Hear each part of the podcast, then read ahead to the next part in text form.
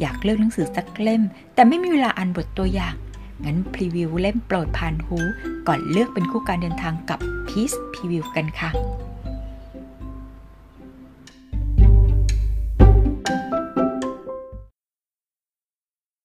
ปริศนาจบาแดง เขียนโดย พวันดอน ตอนที่สองชบา ปากแพรกกาญจนบุรี 24 พฤษภาคม 2480 เมื่อชบาลืมตาตื่น ได้ยินเสียงติ๊กตอกของนาฬิกาตรงผนังห้องดังเป็นจังหวะ เสียงนกร้องของทุกเช้าหายไป ฝนพลำกลิ่นหอมของอากาศชื้นภายนอกฟุ้งเข้าจมูกผ่านบานหน้าต่างเหมือนกลิ่นน้ำอบผสมน้ำหญิงสาวสลัดผ้าแพรพื้นบางไปกองอยู่ปลายเท้าลุกจากเตียงอย่างอ้อยอิงพับผ้าเป็นระเบียบ เงยหน้าขึ้นมองนาฬิกา เกือบเก้าโมงครึ่งละ ถือว่าตื่นผิดเวลาไปมาก ต้องโทษเจ้านกพวกนั้น คงหนีไปหลบฝนตรงไหนสักแห่งเป็นแน่ชบาเป็นลูกคนเดียว ตอนเด็กๆ นอนอยู่ชั้นสองกับพ่อและแม่ พออายุได้สิบห้ามีห้องเล็กๆ บนชั้นสามหล่อนเป็นเจ้าของเตียงเล็ก พัดลม ตู้เสื้อผ้าโต๊ะเครื่องแป้งโต๊ะเขียนหนังสือ หรืออะไรจิปาถะ ที่ชอบมากคือ หน้าต่างไม้ซึ่งเปิดออกไปรับลมทั้งยังชะงกหน้าลงไปมองเห็นภาพความเคลื่อนไหวของพื้นล่างได้อย่างชัดเจน ถ้าหญิงสาวเบื่อจะคลุกอยู่ในห้อง ก็ชอบปีนบันไดขึ้นไปดัดฟ้า มองเมฆเกาะกันเป็นรูปต่างๆ ดวงอาทิตย์แผดแสง ตรงระเบียงยังมีกระถางดอกเฟื่องฟ้า ดอกสีขาว ม่วง ชมพูและแสด ให้ชื่นชมกันแทบตลอดปี พอฝนพลำลงมาอย่างนี้ เฟื่องฟ้าชุ่มน้ำคงเกลื่อนกระจายเต็มพื้นไปหมด เมื่อนึกถึงเฟื่องฟ้าหลากสี เสียงเปาะแปะของสายฝน เมฆซึ่งเปลี่ยนรูปร่างได้อย่างน่าอัศจรรย์หญิงสาวรู้สึกเหมือนได้ฟังวงดนตรีบรรเลงเพลงอันมีชีวิตชีวาลื่นไหลในท่วงทำนองเดียวกัน ให้ความชื่นบานอยู่ในหัวอก บ้านของชบาเป็นตึกแถวสามชั้นสองคูหา บนถนนปักแพรกกาญจนบุรี ชั้นล่างเปิดเป็นร้านขายหนังสือ ตั้งแต่จำความได้เห็นป้ายชื่อร้านมั่งมี เด่นหลายอยู่แล้ว หล่อนแปลกใจเหมือนกัน ว่าทำไมพ่อถึงได้ตั้งชื่อว่ามั่งมี เพราะเหมาะจะเป็นร้านขายทองหรือเครื่องประดับมากกว่า แต่พอจะบาโตขึ้น เห็นพ่อคุยกับลูกค้าอย่างถูกคอ หัวเราะเสียงดังลั่นร้านยังไม่ค่อยจะได้เห็นบ่อย นี่กระมังคำตอบของคำว่าความมั่งมี บางวันพ่อจะเปิดแผ่นเสียงให้ลูกค้าฟังด้วย หล่อนชอบอยู่เพลงหนึ่ง เป็นเพลงบรรเลงด้วยเปียโนตัวเดียว ซึ่งสื่อถึงสายฝนและคนรัก ชีวิตคือพายุฝนนะลูก เราควรรอให้ฝนหยุดแล้วเดินต่อไป แต่บางคนชอบเดินฝ่าฝนมากกว่า เมื่อพ่อพูดเข้าหูบ่อยครั้งทำให้ชบาพลอยชอบเพลงเกี่ยวกับฝนตามไปด้วย หล่อนเดินไปตรงหน้าต่าง แล้วยื่นมือข้างหนึ่งออกไป หยาดน้ำใสเกาะตามหลังมือและท่อนแขน ให้ความรู้สึกฉ่ำเย็นอย่างบอกไม่ถูก หญิงสาวเดินวกกลับมาโต๊ะเครื่องแป้ง ขวัญหากิฟสีดำติดผม แล้วรวบผมสั้นให้เป็นระเบียบ พลางจ้องมองภาพผ่านกระจก เห็นเด็กสาววัยสิบเจ็ดใส่เสื้อแขนสั้น นุ่งผ้าสิ้นสีเทาผมสั้นแค่ต้นคอกำลังใช้มือแตะเบาๆ ตรงริมฝีปาก ซึ่งแย้มออกเหมือนดอกไม้บานแม่เคยบอกว่าริมฝีปากของหล่อน อยากน้อยๆ เหมือนกลีบชบา รูปร่างก็ชวนให้นึกถึงกานบอบบางของดอกชบายามโดนลมพัด แต่มองทีไรกลับไม่เคยเห็นด้วยสักนิด หญิงสาวเปิดประตูห้องนอนเดินตรงไปบันไดสู่ชั้นดาดฟ้า สายฝนโปรยปลายประสานไปกับเสียงคำรามคลืนคลืนดังอยู่เป็นระยะ ให้ความรู้สึกเหมือนมีใครบางคนกำลังกวักมือเรียกให้ออกไปร่วมสนุกกัน เบาๆหน่อยสิคะแม่ เจ็บจัง เจ็บเสียบ้างก็ดี จะได้ไม่ริอ่านทำอะไรพิกลอย่างนี้ชบายิ้มในหน้า ระหว่างปล่อยให้แม่ใช้ผ้าขนหนูพื้นเล็กคลึงเส้นผมเปียกชื้นหล่อนหันมองผู้คนเดินผ่านไปมา ฝนเพิ่งขัดเม็ดไปได้ไม่นาน มีผู้ชายอายุราวห้าสิบคนหนึ่ง เดินเข้ามาในร้าน พูดคุยกับพ่อพักใหญ่ ก่อนจะหนังสือพิมพ์ติดมือ ตอนเดินออกไปยังหันมาพูดว่า ลูกสาว ยิ่งโตนายิ่งเหมือนแม่ก็ไปทุกที เหมือนก็แต่หน้าตาแหละคุณพี่ แม่ตอบพลางเอามือแตะไหล่ลูกสาวเอาไว้ แต่นิสัยนี่สิ เหมือนใครก็ไม่รู้ โตเป็นสาวแล้ว ยังเล่นซุกจนเหมือนเด็ก ไม่ไหวเลย ลูกค้าหัวเราะ แล้วเดินออกจากร้าน จะบางแงนหน้ามองคนบดแม่ขมวดคิ้ว แถมทำตาดุ แต่ประกายในแววตาคู่นั้นกลับสะท้อนความห่วงใยใส่ใจ มองอะไรเยหนูทำผิดแล้วยังมายิ้มอีกชบายักไหลแค่ตากฝนนิดหน่อยเอง นิดหน่อยอะไรกัน นึกยังไงไปยืนตากฝนอยู่บนดาดฟ้า ถ้าแม่ไม่ขึ้นไปเห็น ป่านนี้คงสนุกเพลิน จะเป็นใครไม่รู้ตัวชบามองวงหน้ารูปไข่แก้มเปล่งปลัง ผิวขาวผุดผ่องของแม่ นึกในใจว่า ถ้าโตไปแล้ว เหมือนจริงก็คงดี แม่เป็นสาวงามแห่งปากแพร่พูดเพราะ แต่ลูกสาว พร้อมบาง เก็บตัว นิสัยคล้ายเด็กผู้ชาย คงต้องรออีกสองสามปีให้ผมยาว มีน้ำมีนวลกว่านี้อีกสักหน่อยเถอะ ถึงตอนนั้นจะได้รู้ว่า หล่อนเป็นลูกไม้หล่นใต้ต้นจริงหรือเปล่า ระวังหน่อยลูก ถ้าป่วยถึงขั้นล้มหมอนนอนเสือ เดี๋ยวจะไปกระทบกับงานโรงเรียนเข้า ไม่กระทบหรอกแม่ ปีนี้หนูไม่ขึ้นแสดงอะไร บอกพ่อไปแล้วด้วย จริงหรือคะคุณ แม่หันไปทางพ่อ ซึ่งกำลังสารวนจัดนิตยสารวางในตู้กระจก ขอโทษจ้ะ ลืมบอกไป พ่อตอบโดยไม่เงยหน้าขึ้นมามองชบาอมยิ้ม ในบ้านมีสมาชิกในครอบครัวอยู่แค่สามคน หากความคิดของแม่กับลูกสาวสวนทางกัน หัวหน้าครอบครัวมักจะเห็นด้วยกับลูกเป็นส่วนใหญ่ นอกจากเป็นเรื่องสำคัญ ซึ่งจำเป็นต้องตัดสินใจ ก็มักจะต้องเปิดอกคุยกันด้วยเหตุผล ตามใจลูกเถอะวิมลงดรับโชว์ในงานโรงเรียนสักปีจะเป็นไรไปชาบาก็คงอยากไปลองทำอย่างอื่นดูบ้าง เหมือนช่วยพ่อขายหนังสือ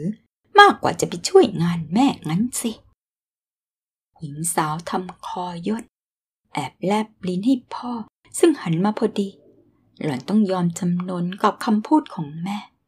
เพราะความจริงเป็นอย่างนั้นมาตลอด แม่เปิดแผงขายข้าวแกงอยู่ในตลาด ร้านแม่วิมลเรื่องชื่อถึงรสชาติถูกปาก ราคาถูกใจ แม้เป็นร้านเล็กๆ แต่มีลูกค้าประจำมากมาย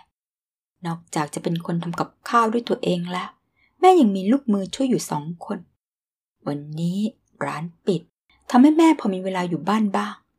ไม่เช่นนั้นแล้ว หากอยากเจอหน้าแม่ ก็คือต้องไปตลาด แต่ไม่บ่อยครั้งนะเพราะชบาชอบจะคลุกอยู่บ้านมากกว่า แนะนำหนังสือให้ลูกค้าในร้านอย่างกระตือรือร้นถอนเงินได้อย่างคล่องแคล่วเพราะหล่อนคลุกคลีในร้านหนังสือมาตั้งแต่ไม่กี่ขวบจนคนซื้อจำชื่อร้านมั่งมีไม่ค่อยได้ เรียกว่าร้านของพ่อหนูชบาเป็นส่วนใหญ่ ส่วนเรื่องทำอาหาร ลูกสาวคือลูกไม้ไกลต้นเสียเหลือเกินทำอาหารเป็นไม่กี่อย่างคือทำกินเอง พวกไข่เจียว ไข่ดาว เวลาไม่มีคนอยู่บ้าน ไม่ต้องพูดถึงแต่ไม่คนอื่น ด้วยเหตุนี้ แม่จึงน้อยใจนักหนาว่าลูกสาวคนเดียวไม่สนอกสนใจจะสืบทอดอาชีพขายอาหาร ทั้งๆทที่รายได้จากร้านข้าวแกงแม่วิมลมากกว่า มั่นคงกว่าร้านหนังสือมั่งมีเสียอีกชบามองแผ่นหลังแม่ เห็นไหล่สองข้างลู่ลง และได้ยินเสียงถอนหายใจ หล่อนรู้สึกสำนึกผิด ค่อยๆเดินเข้าไปหา ใช้มืออบเอว แนบแก้ม ซบแผ่นหลังแล้วกระซิบว่า แม่จ๋าขอโทษนะ หนูผิดไปแล้วจริงๆทำอะไรกันนี่หนู แล้วดูสิ เอาผมเปียกๆมาโดนเสื้อแม่เขาอีก ไม่เอาละพอแล้ว หล่อนคลายมือจากเอวและยิ้มกว้างคำพูดแม่เหมือนตำหนิ แต่น้ำเสียงกลับแผ่วเบา อ่อนโยน ไปเถอะ เอาผ้าไปตากหลังบ้าน แล้วมานั่งเฝ้าร้าน แม่จะออกไปธุระกับพ่อ เดี๋ยวจะแวะซื้อยาให้ด้วย แต่แม่คะ หญิงสาวทักท้วง กินยากันไว้ก่อนเถอะลูก แม่พูดเตือนแล้วหันไปทางพ่อ ไปเถอะคุณสายแล้วเฝ้าร้านนะลูก พ่อกำชับ วันนี้พันลาหยุด เห็นว่าจะไปช่วยงานที่บ้าน ค่ะชบาพยักหน้ารับรู้พ่อเดินเอามือมาลูบหัวของชบาครั้งหนึ่ง ทำท่าจะเดินตามหลังแม่ออกไป พ่อคะหล่อนเรียกเสียงแผ่วจนคนถูกเรียกต้องเอี้ยวตัวมามอง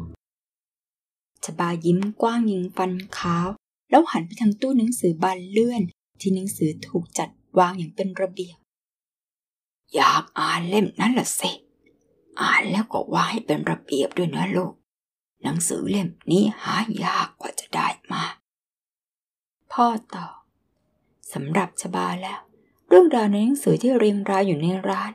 เต็มไปด้วยเรื่องน่าเรียนรู้ เรื่องเล่าที่ชวนตื่นตาตื่นใจ อ่านแล้วทำให้หัวใจพองโต เหมือนถูกดูดเข้าไปในโลกอีกใบหนึ่ง ที่ช่างหน้าพิศวงก่อให้เกิดความลิงโลดอยู่ภายในอย่างบอกไม่ถูก โดยเฉพาะหนังสือเล่มนั้น หลังจากพ่อกับแม่ออกไปแล้ว ชบาเล่นหนังสือในตู้กระจก หยิบหนังสือที่หมายตาไว้ออกมา นั่งลงตรงโต๊ะทำงานของพ่อ หน้าร้านผู้คนไม่พลุกพล่านเหมือนทุกวัน คงเป็นเพราะฝนพรำมาตั้งแต่เช้า อากาศเย็นจนทำให้หญิงสาวนั่งไหลหออยู่บนเก้าอี้พลิกหนังสือในมือขึ้นอ่าน หนังสือที่หล่อนถือวิสาสะหยิบออกมาจากตู้กระจก มีชื่อว่า สุภาพบุรุษ รายปากฉบับปฐมฤกษ์ ระบุว่าออกจำหน่ายเมื่อวันที่หนึ่งมิถุนายน พศ 2472 เป็นเล่มที่พ่อชอบพูดให้ฟังบ่อย ยังจำสีหน้าสงบนิ่ง รอยยิ้มผุดที่ริมฝีปาก คิ้วที่เลิกสูงอยู่เป็นระยะของพ่ออย่างแม่นยำ ระหว่างหยิบหนังสือพิมพ์รายปากเล่มนี้มาอ่าน หนังสือหายาก ต่อไปจะมีคุณค่ามากนักหนังสือพิมพ์ นักเขียนกวี มารวมตัวกันอย่างนี้ คงไม่เกิดขึ้นได้ง่ายๆเพราะชอบที่คุณกุหลาบเขียนไว้ว่า ผู้ใดเกิดมาเป็นสุภาพบุรุษผู้นั้นเกิดมาสำหรับผู้อื่น พ่อบอกหล่อนไว้เช่นนั้น แม้จะอ่านหนังสือทุกประเภท แต่ชบาชอบอ่านหนังสือเนื้อหาไม่หนักมาก ให้ความบันเทิง แต่มีสาระ ถ้าเป็นหนังสือพิมพ์ ชอบอ่านเสรีภาพ เนื้อหาส่วนใหญ่เป็นบันเทิงคดี มีข่าวแต่น้อย แล้วยังชอบหนังสือของสำนักพิมพ์เพลินจิต ปกสวย มีเรื่องให้อ่านมาก นิยายอ่านแล้ววางไม่ลง แต่เห็นพ่อพูดถึงสุภาพบุรุษให้ได้ยินบ่อยครั้ง ความอยากอ่านยิ่งเพิ่มมากขึ้น จนสบโอกาสในวันนี้เอง